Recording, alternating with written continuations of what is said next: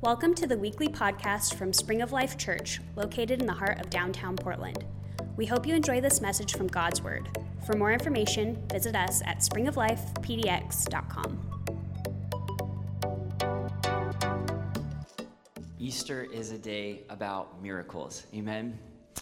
If you have your copy of scripture, I would like to invite you to join us in the book of 1 Peter chapter 1. If you don't have a copy of God's word, then we have a free Bible we would love to give you on your way out, but we'll also put everything on the screens today so you can follow along. Easter is about miracles, and I love remembering and celebrating that. We experienced a miracle this morning. Uh, my family, my wife, my daughter Valentine, my son John Charles, we all made it out the door in our Easter clothes and got a picture before our clothes got stained. Can we just give glory to God? It happened. Uh, church planning is easy. Parenting, as many of you parents know, that's where the struggle lies. My son has already eaten like four plates of French toast. And uh, my daughter, she's just back there making sure I preach good. Um, she has a high standard.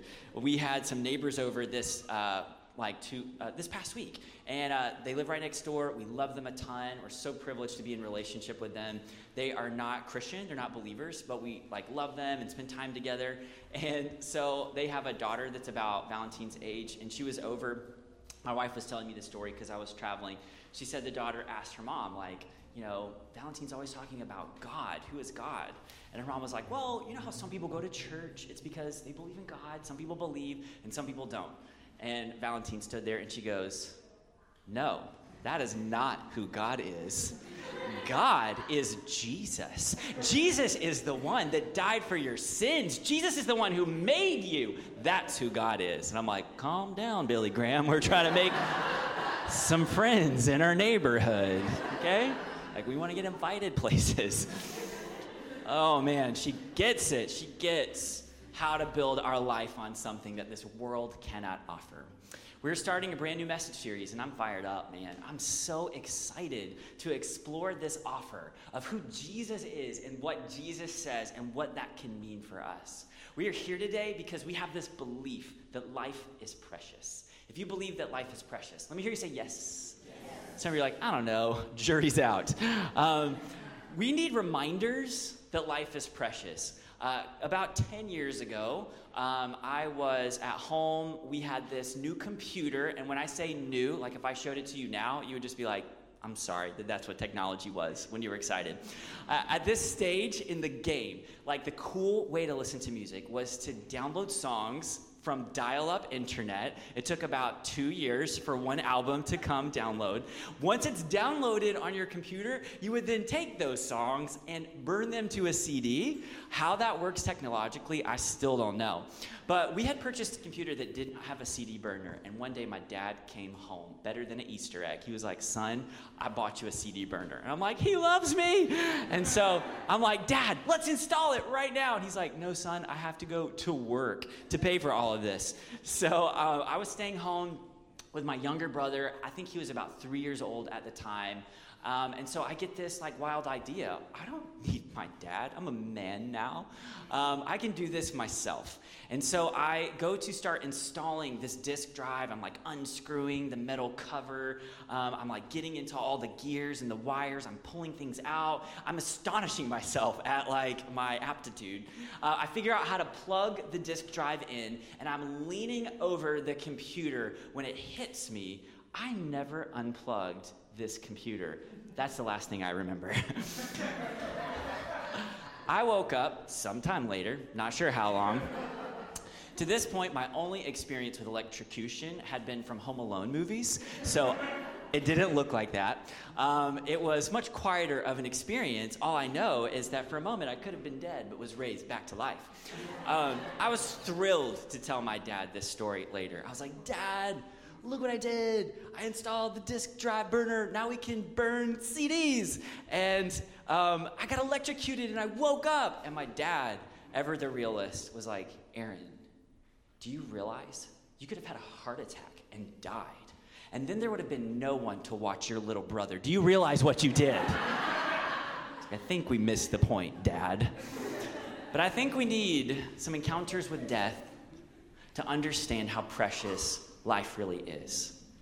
We have to be real about this subject because Easter is a day that we want to celebrate life.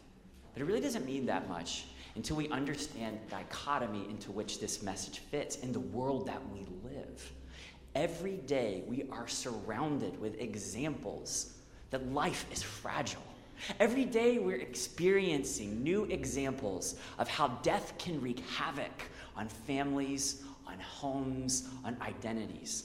A couple of weeks ago, a great friend of mine, I was friends with him for over a decade, young, healthy guy, young father of this beautiful family, got a clean bill of health from his doctor a week earlier, went out hunting, immediately died of a massive heart attack. It just reminds us that life is fragile. We've been praying for families in our church this week. It's been a heavy week for a lot of this. We have some uh, church members right now uh, experiencing and celebrating the life of their mom because she just passed away into eternity. There's a, another family that we've been praying for that we've heard about that they tragically lost a young woman in just like a sudden moment. And I can't even imagine the grief of what it feels like to lose a child. And there are people in this room right now who knows, knows what that feels like. I heard about another family this week that we've been lifting up and praying for. He's doing better now. But earlier in the week, he was fighting for his very life. And I want to celebrate life today. But I don't do it casually. I do it with an understanding that life is fragile, humanity is fragile. If we were to zoom out and look at the human experience, to examine ourselves as a species, realizing that this life can end at any second, in any way, at any moment, not just individually, but corporately as a human race on planet Earth, that our existence is so much more fragile and delicate than we allow ourselves to consider. We would be forgiven if we realized that, if all we ever did was attempt to survive. If life is that fragile, we would have a survivor's mentality. However, when we look around culture, when we look around others, when we look into our own hearts, we want more than just survival, don't we? We want more than just to survive. We have this deep desire to live. We have this deep desire to thrive. We want more. We want more. We realize in that moment that we're not just living our lives, are we? We are building our lives. Every day, we are building our lives. We're building our lives with the decisions that we make, with the choices that we make. Every new decision is a new brick in the life that we are building building relationships, building family, building future, even building the very cities and communities that we live in. When we remember that life is fragile, we are hit, we are struck with this reality. We don't have as much time as we think. No, no matter how much time you think you have, the reality is it's less. It's less than you think. And it's certainly less than you want. And so if we're going to live here, we're going to build lives here, it better be worth it. It better be worth it. We're not just living our lives, we're building our lives. And if that's true, then I would submit to you today that nothing is more important than the foundation you are building on. If you are building a life, if you are building hopes, if you're building dreams, if you're building a future, if you're building relationships, and you want them to be meaningful, you want them to satisfy that deep craving in your soul, then nothing is more important than the foundation you are building upon. And that's what brings us here today. What are we building our lives on? I've met too many people, too many people. I've been doing this a bit. I've met too many people who have amazing looking lives on the outside, but inwardly they know it's built on a foundation of sand. It's built in a way that can crumble in an instant. I've met multimillionaires with a so called perfect life who pulled me aside and said, Aaron, there must be something more. You see, we deeply know what we want. We just can't always name it, and we are very bad at knowing how it will come to us. But we really know what we want. We do. We know. We want deep, inexpressible happiness, lasting joy, transcendent peace, fulfillment. I talk all the time about millennials, about how they rarely struggle with performance anxiety. I'm 20 minutes late, no big deal. Uh, they always deal with fulfillment anxiety, I don't think that's always a bad thing unless we're looking in the wrong place. We want more, but what do we see? Struggle. We want more, but as we look around, what do we see? Broken promises. you know that you are the most marketed to group of people in the history of humanity. You ever seen one of those as seen on TV commercials? I have a family member that sells them. You ever seen them? Some of you are like, no? Well, watch more TV. It's good for you. Come on, so you can respond to sermon illustrations. Uh, are you tired of regular blankets without sleeves? Now you can buy a Snuggie. Um, and I, I asked this family member, I'm like, does all this I don't want to say crap in church, but does, it, does this crap work? And uh, he gets this big smile and he goes, Aaron, it works for me. we are so marketed to. And every marketing piece, every mailer, every Instagram post, every commercial, what is it really? It's a promise. And we look around the world filled with broken promises. And what are we left with? Disappointment. I was thinking about this, and you know what I realized? We want something so good. And let's just name it. You and I deeply want a life that this world just cannot offer. You and I are deeply craving a life this world has never been able to offer. And we are not the first to feel that way. I love the Bible. Not just because it is a religious text. I love the Bible because it is a shockingly real collection of really true stories. Many of them are not glamorous at all. There was a very public report that came out in the news media this week. Perhaps you've heard of it. There are major portions that were heavily redacted, uh, but it painted this, you know, unglamorous portrait of a group of people. See how I just tap danced around the politics? and thank you. Um, but the Bible is an unredacted story of the people involved. Every messy, embarrassing detail is there to reveal to us that if we are going to know God, it is not going to be based on the merit of us.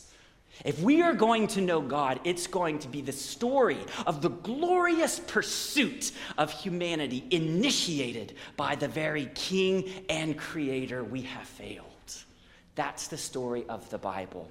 And if you're here today, and if you've ever felt like you had a complicated relationship with Jesus, there is a person by the name of Peter who knows exactly how you feel.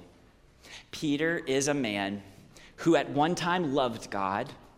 He's a man who also failed God. He's a man who denied God. And he is a man who is mercifully found by God in a way that changed his story and our story forever. And today we're going to read the writings of this person named Peter. He writes a letter to a group of people that he loves with a message that's so good. I can't even like do justice to it preaching. You got to go home and read it this afternoon. It's better than an Easter egg hunt. But let's turn our attention to these incredible words and ask God to reveal his truth to us. 1 Peter 1 verse 3 says this. Blessed be the God and Father of our Lord Jesus Christ because according to his great mercy, he has caused us to be born again to a living hope through the resurrection of Jesus Christ from the dead. By the way, this world says born this way, stay this way, but Jesus finds us where we are and raises us to a new life in him. Verse 4 says this to an inheritance that is imperishable, undefiled, and unfading, kept in heaven for you who by God's power are being guarded through faith for a salvation ready to be revealed in the last time. In this you greatly rejoice, though now for a little while, if necessary You've been grieved by various trials, so that the tested genuineness of your faith, more precious than gold that perishes though it is tested by fire, may be found to result in praise and glory and honor at the revelation of Jesus Christ. I love this. Though you've not seen him, you love him. And though you don't see him now, you believe in him and rejoice with joy that is inexpressible and filled with glory, obtaining the outcome of your faith, the salvation of your souls. So good. Let's pray that God himself would help us understand. Jesus, we lift our eyes to you today. We thank you for your love. We thank you for your word. We thank you for the resurrection. We thank you for life. It's in the name of Jesus. And God's people said together, Amen. There's a few things that I would like to bring to our attention in this text some beautiful things that I believe can lay a firm foundation by which we can build quality, meaningful, lasting, hope filled lives. Lives that are affected by our relationships on a new foundation, that are affected by our families resting on a new foundation, our future on a new foundation, even our very cities. There's some things I believe that can inform us in this text that could change it all. The first is this there is a life that this world cannot offer. There is a life that this world cannot offer. Lest we ever forget, we are not a people of practices alone. We are not a people of principles alone. We are people of a promise. And the promise is this that this world is not all there is, that beyond the horizon, there is a life, a glorious life that this world could never offer. May we never forget. May we never forget. Let's look back in our scripture to see if that's true. 1 Peter 1 4. It says he's called us to be born again. Someone say again. again. There you go. Living hope through the resurrection of Jesus Christ from the dead. The center point, the hinge point of this entire passage does not say good works. Can I get an amen in the house of God?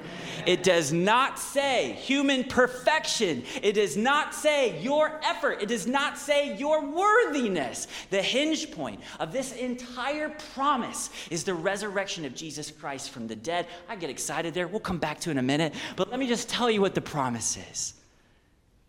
If we are people of a promise, what is this promise? Because Peter found it to be worth everything, to lay aside everything, to walk away from everything. What is this? Well, let's see what he says. An inheritance, that word in the Greek. It means an eternal goodness of the fulfilled kingdom of God, an inheritance. Essentially, what it's saying is this is that if you've ever felt like this world isn't just you are right.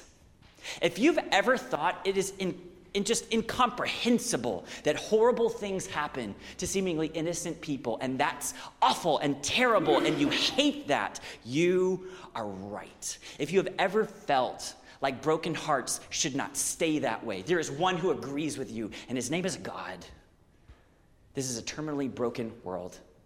It is filled with sin, it is filled with heartbreak, it is filled with disease. But there is a kingdom where every wrong will be set right, where every tear is temporary, where every heartbreak will be healed. It's the kingdom of God. The Bible says it is a real place. The Bible paints this glorious picture of what it looks like to live an existence where you can be fully known and fully loved all at the same time. Can you imagine? Can you imagine? The Bible says that that is the inheritance of those who believe an eternal, eternal goodness of the fulfilled kingdom of God. It gets better. that is imperishable. Come on. The word in the Greek, it means immortal, like the king of the ages, immortal like the King of the ages. When we come worshiping God, we're not worshiping a prince, we're not worshiping a deity, we are worshiping the King of the ages. I was in a prayer moment last night. We were praying over you. We were praying that as you walked in, like it wouldn't just be the smell of bacon that got you excited, it would be the worshipful presence of the Lord. And someone pointed out in that prayer meeting, like it's so hard to even comprehend a God who exists outside of time. And yet, that's who he is. And that's who we worship. And our inheritance is guarded over someone who can never be touched by time because he authored time. Sorry, I get excited about that. You can just sit and listen. Not only is this inheritance imperishable, it is undefiled. In the Greek, it means free from tarnish. Have you ever had a promise broken? That stings a little. Have you ever broken a promise to someone you care about? Those are the ones that really sting a lot. His is a promise that will never, no, never be tarnished. One of the great struggles of the Christian faith is to believe He is who he says he is, not who I have experienced on this broken planet. So many times we view God through the broken prism of how we've been treated. It is so hard to imagine a God of restoration. It is so hard to imagine a God of full intention, yet here he is in the scripture declaring his love for you today. This is an inheritance that is imperishable, undefiled, and unfading. I love this word because it's the only time in the whole New Testament this Greek word is used. Peter is literally running out of words to explain this amazing inheritance. He's like, it's just amazing, it's great, it's wonderful. I think what he's trying to communicate is that hyperbole cannot exist in this passage. You cannot overstate for the sake of emphasis how good this really is. That's the promise in Jesus. There is a life that this world cannot offer. So, why do we keep looking to the world? Why do we keep expecting a broken world to keep untarnished promises? It was never going to, it was never meant to. And because of the resurrection, it never has to. There is a hope. There is a hope, and we are the people of that promise. May we never forget. And here's another part of that promise those claims against you, those accusations that you have felt in your heart, that guilt and that shame that you've walked through and experienced, they died the moment Jesus died on the cross. See, every good reason you have from staying back from God was murdered at the cross with Jesus when he declared through the ages, It is finished. The hold the enemy has on you, done. The shame that kept you back from fullness in God, over. It's dead, it's paid for. It'll never have to be paid for again. The claims against you are dead, and because the grave is empty today, church, hear this nothing is impossible. Nothing is impossible. I worry about a church that gets familiar with these ideas and we stop believing. We stop believing that God can really still heal our hearts. We stop believing that God can really set us free from this sin. We stop believing that God can really set us free from our past. And we rush into self help and helplessness. And we deny the very power of God that we say we believe can raise a God from the dead. Nothing is impossible. Peter hinges everything on this belief. See, history would tell us that Peter has every reason not to believe in the resurrection. There was a, two groups of people in the first century that talked a lot about this event that would go on to change the course of humanity forever. See, I've talked to a lot of unbelieving friends. I love them. We walk in relationship, and I'm super honest with them. I'm like, if the resurrection is not real, none of this matters. The morals aren't enough for me. The icons on the wall, not enough for me. These are someone else's. The imagery's not enough for me. I'm too much of a slave to my own desires. Because if the resurrection's not true, nothing, none of this matters. But guess what? If the resurrection is true, then nothing else matters. It's a center point for history. And Peter hinges everything on this belief. In the first century, there was a lot of conversation, as you can imagine. Before you let the whole world change in front of you, you want to investigate it for a second. And there's this two groups of people. The first is the religious rulers who put Jesus to death, and the Romans who helped him. And they had everything to lose if the resurrection really happened.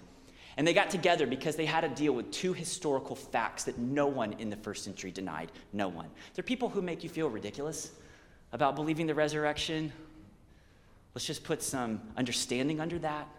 Because the two groups of people in the first century, they had two events they had to contend with and had to explain away. And it was the cross where Jesus died in his body, and it was the empty tomb. Those are two very inconvenient facts if you're trying to suppress a worldwide movement. So they had a story. And the story they told is that Jesus' followers would benefit from an empty grave could propagate this myth. So both the Roman people and the religious rulers agreed. If there's one group of people who really know what happened, it was the disciples. So if we want to know the merit of this claim, who would we watch? The disciples. Peter. We have testimony in the scripture of him acting faithlessly. He denied Jesus on the night of his crucifixion. Yet something happened. He witnessed something. He saw a truth that changed everything that led him to write this letter and go on to give his life for this Savior. He saw a resurrected Jesus. Here is Peter with nothing to gain from this story on earth but death. He had everything to lose and lost it all for the glory of God. And he said, It's not because I'm a good person. It's not because I'm super committed. It's because I've just found something better than this world can give me. And now that I've seen it, I will never, ever unsee it. I have an undefiled, untarnished, undimmed inheritance. And I'm never going to let it go. Hear me today, church. We have a life that this world cannot offer. This is gorgeous. Woo! We could just end it there, but no, we can't. Because this life is gorgeous, but it's not automatic. And there's a second thing that we see in this passage. The key is to believe the resurrection story. The key is to believe the resurrection story. We face more pressure than ever to believe. In fact, a recent study was published that said the number one new religion in America is no religion. That's nothing new to us in Portland, where we're routinely called the least religious city in America. And I'm not so fearful about the skeptic, I'm not so fearful about the unbeliever, but I'm deeply fearful of a church that listens to that pressure. That instead of practicing apologetics, we start apologizing for radical, beautiful faith. We must be careful. I just want to undergird some of your thought today that you have so many marvelous reasons to believe the God of the Bible. I've told you before about my friend Rich Saplita. He was a pretty notable atheist at the University of Georgia, professor of neuropsychology, and faculty advisor to the Atheist Club on campus. And through a series of conversations, gave his life to Jesus and is now a missionary on college campuses. What? Take that, devil. One day I was talking to Rich. I'm like, why did you give your life to Jesus? Like, what's that magic thing the preacher told you? Because I'm going to say it like every week. He's like, that never happened. I just got space to stop fighting for my rights and I started to really just tell people what I believed. And as a person of science and logic, I began to realize I didn't buy it. I was practicing another type of faith, a pseudoscience. I just didn't believe it anymore. And as I thought about the resurrection, I couldn't deny it was true. That's why. I have another friend by the name of Sam. As far as I know, he's still not a believer, but we talk every now and then. Uh, great guy. Love to go deep in conversation with him. One day we were having this conversation, and he was like, Aaron, like, you're a smart person, you know? And I was like, I got you fooled. and uh, he was like, I can't believe that you would believe this nonsense. And I was like, oh, finally, Sam, someone filled with conviction, someone who has tons of evidence. So you must be able to answer some of my questions. And he's like, Ask me. And I was like, Okay, here we are, undisputable fact. He's like, Yes, okay, good. How did we get here? He's like, Aaron, so easy. The Big Bang. And I was like, Sam, I know. The Big Bang. No, no, no, no. My question is, what happened before that? what about this uncaused cause? I can't wait. And I wasn't even being silly. Now I am. But then I was like, you must have evidence I haven't heard because your confidence is borderline smug. You're treating me as if I'm like a just nonsensical person to even attempt to believe the evidences that are set before me. So you must have compelling evidence. What is it? We sat in silence for a while. Stephen Hawking is uh, just a notable mathematician. He's entered into eternity one way or the other. As he was wrestling with science and math and equations and formulas, even he grappled with the lack of understanding that the sciences give.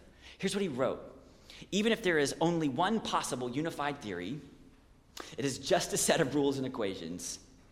What is it that breathes fire into the equations and makes a universe for them to describe? The usual approach of science, of constructing a mathematical model, cannot answer the questions of why there should be a universe for the model to describe. Why does the universe go to all the bother of existing? Can I tell you how many conversations I've been in with people 7,000 conversations in downtown Portland, we often ask, What are your beliefs? And there's so many people who have said, I believe in science, because I believe in evidence. My question, even Stephen Hawking has to answer, is where is the evidence when it falls short of explanation? There's another person I've been reading. His name is David Berlinski. He's nearby in Seattle. He is a senior fellow of the Discovery Institute Center for Science and Culture.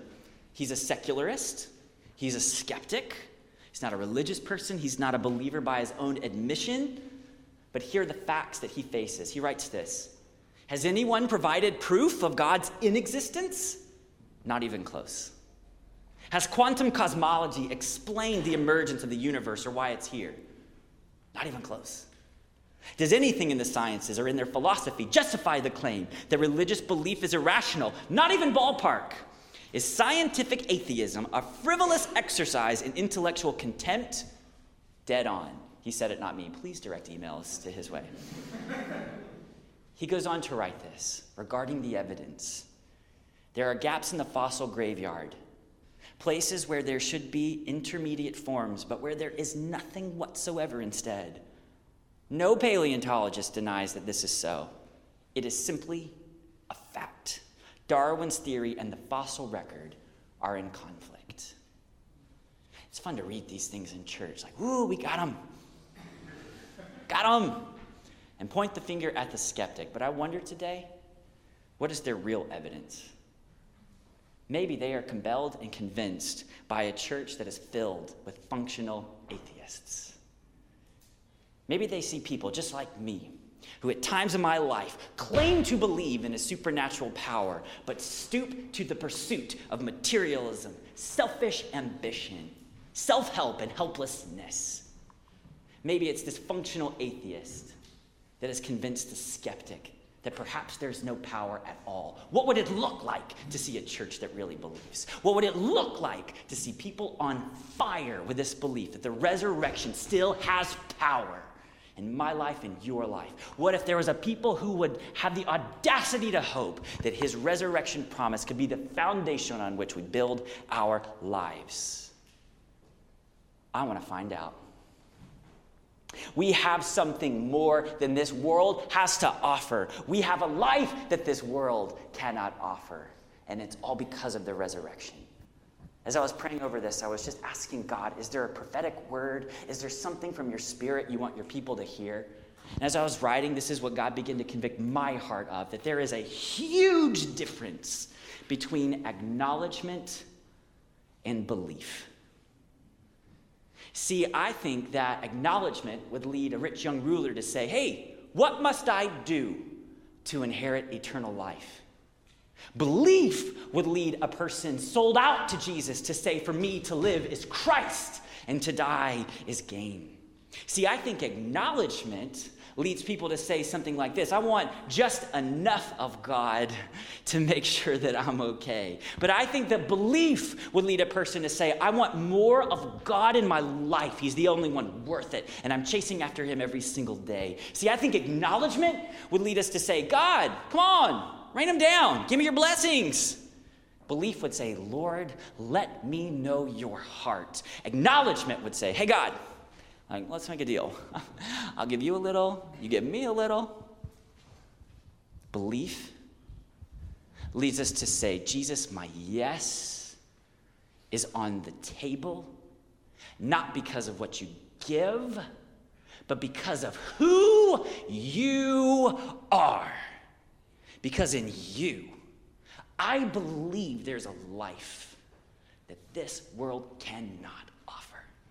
Jesus says, I am the resurrection and the life. Find Jesus, and you'll find what you're looking for. And there's a third thing, as if it could get better.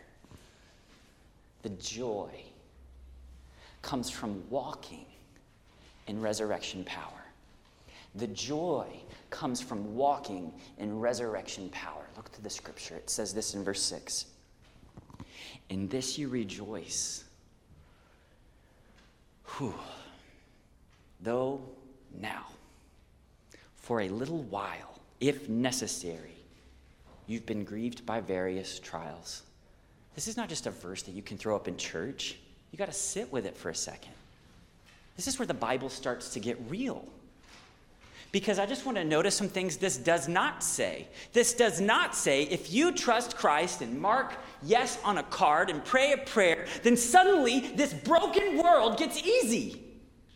It's not what that says. And I worry about a church that for generations has preached spiritual optimism rather than living hope. And the two look the same for a second, but over time are dramatically different. I've walked, I've walked with so many people who have walked away from God when who they were really walking away from was their spiritual optimism. Yet the truth was here all along. In this you rejoice. In what? The life got easy? No. That that check suddenly came through when I wanted it to? That's, that's not what Peter's saying. That everybody's friends with me and I, I just like, you know, too blessed to stress every day. No. In this, in the resurrection, in the undimmed, imperishable hope of a kingdom that can come on earth as it is in heaven. In this, we hope though now for a little while. And by the way, in my own personal life, my idea of little and God's idea of little are usually different. my idea of little while is 10 minutes ago it was over. And God says, I can see what you don't see, my child. I know you're in a broken world. That's why I came for you. Religion says, take this place back together. Try to put together these broken pieces. Super glue your humanity in something you can manage. And God says it's terminally broken. So I'm going to build an unbroken kingdom and I'm going to invite you in. My idea of little and God's idea of little are usually different. And if that's true for you, precious believer, don't give up. Because if necessary, you've been grieved. By the way, that's the moment optimism dies. Optimism dies in the face of grief. There is no spiritual optimism that can carry you through the very real grief of this broken planet. And you know I'm right. But there is a hope that can overcome. There is a hope that can break through. There is a light that overcomes the bleakest darkness, and that light's name is Jesus. It says that he is more precious than gold, though perishes, though it is tested by fire, may be found to result in praise and glory and honor at the revelation of Jesus Christ. This, bro- this world is broken. Please stop being surprised. It's why we need each other. Because prayerfully, we won't all be broken at the exact same time, although sometimes that's fine. Just bring the soup. This world is broken, so we might as well stop pretending like it's not. We might as well allow community and church to be a safe place for people to be broken. But by the way, if we just leave it there, it's self help. We have to provide a safe place for people to be broken in the midst of a living hope. We have to believe hope for each other. We have to believe healing for each other and never back away from the person of Jesus until we see his kingdom come. The promise is not that this broken world gets a little bit better. Whew, thank God. The promise is heaven and heaven breaking through. Heaven breaking through. What does it look like? See resurrection power in your relationships. You need people. You just do. I can show it to you with science, the part that's actually observable. I can show it to you that you are never going to find fullness without meaningful relationships. You're not. It's not just affecting your emotional health, it's affecting your physical health, according to a Harvard research study. You need people. It can be messy to walk forward in relationships. I know, I'm awkward. uh, just learn to embrace it. What does it look like to have resurrection power in your family? We here say that we are building families of everyday missionaries. When we first said that, we just wanted to change it and back away from it because we said people have such a broken view of family. That's going to push more people away than it's going to draw them in. But the more we looked at the Word of God, that is His desire for us, is to experience family. And we're probably going to mess up at first. That's why we're going to need to be resurrected in our power. What does it look like to have resurrection power, power in your pursuit of your future? In where you spend your days, in these last few moments that you have on planet Earth, whether they be a day or 80 years? What does it look like to have resurrection power as you live in your own city? That's what we're going to find out over these next four months, weeks. Could go long. That's what we're going to find out. But today, we celebrate. Amen? We celebrate this risen one. We worship this one who has triumphed over death. He beat the devil. He's vanquished death itself. He's killed every fear. In him, we stand in victory. And, church, you know what I'm ready for? Not for them to get it, but for us to get it, for us to live like we believe it. We'll know soon enough. Belief or acknowledgement. We'll see. Today we celebrate. We celebrate Jesus because in him there's a life this world cannot offer. And that's why we need the resurrection. Let's pray together. In this moment, I wonder where you're at. I wonder where God is moving in your heart. I wonder what He is telling you. Right in this moment, I wonder if there's a person that you need to believe God afresh and anew for a breakthrough you need in your life. The enemy has told you for decades that this sin you are trapped in is not overcomable. I want to tell you today that you have believed lies from the very liar himself, that Jesus in his glory speaks to you today that says, as long as the grave is empty, your hope can be full in him. Believe again, believe again. This world is faced with battles. You and I know the hardest one we fight. The battle is believing not the outcome, but the author of the promise, based on his character, based on his love. I wonder if there's somebody in here today that you are moved to believe again for a person in your life who needs breakthrough. Don't give up. Don't give in to despair. Press in. Press into hope once again. Trust God. Reach to Him. Claim the power of the resurrection. Be like that person in Scripture that says, God, I want to believe you for healing, but help me in my unbelief. Maybe that's the most raw, real prayer you can pray in here today. Maybe there's a person that you know you need relationships. And the most sanctified thing you could do this week is go bowling with people that make you feel uncomfortable, trusting that God could introduce you to relationships that you need.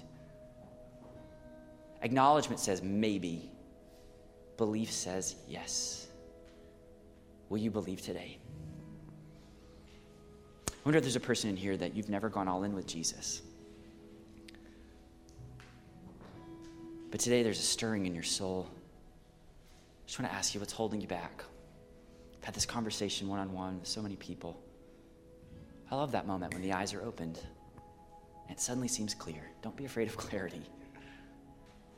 I wonder if today, for the very first time, you say yes to Jesus. It's as simple as this God, I admit that I've fallen short, and I'm sorry. And God, I believe that you sent Jesus to die on the cross. And on the cross, he paid for every sin and he paid for every shame. And God, I believe that Jesus was resurrected from the dead. And in him there's hope. And today, you are my king not my advisor, not my teacher. Today, you are my king. Based on my trust in you and my hope in you, you can have it all. And maybe in the quiet of this moment, maybe you've grown up in church your whole life. Maybe you are just getting back. Maybe you've never been. Maybe you're watching. But in the quiet of this moment, if you say yes to Jesus, the Bible says once you were born, but in that moment of belief, you are born again to a living hope. And by the way, that's why we exist. Building families of everyday missionaries seeking to disciple. What's that mean? It means that we walk with people who want to follow Jesus. It means that we've heard people struggle and we know how to believe the resurrection power through that struggle. It means we are not perfect. We don't have every answer. But we walk with you as we seek Jesus together. So today, if you're following Christ, tell someone, mark it on your card, pull someone aside, most of these conversations usually unpack over coffee, so let's do it. We care for you, that's why we're here. Let me pray for us. Jesus, I confess my own belief for far too long. I preached messages of resurrection but pursued messages of materialism, of selfishness, of image. Jesus, thank you for putting those desires to death at the cross. Jesus, thank you for a life this world can't offer. Let us never be tempted. Let us never be distracted by the wicked one in this world. We give you our hopes. We trust you for our dreams.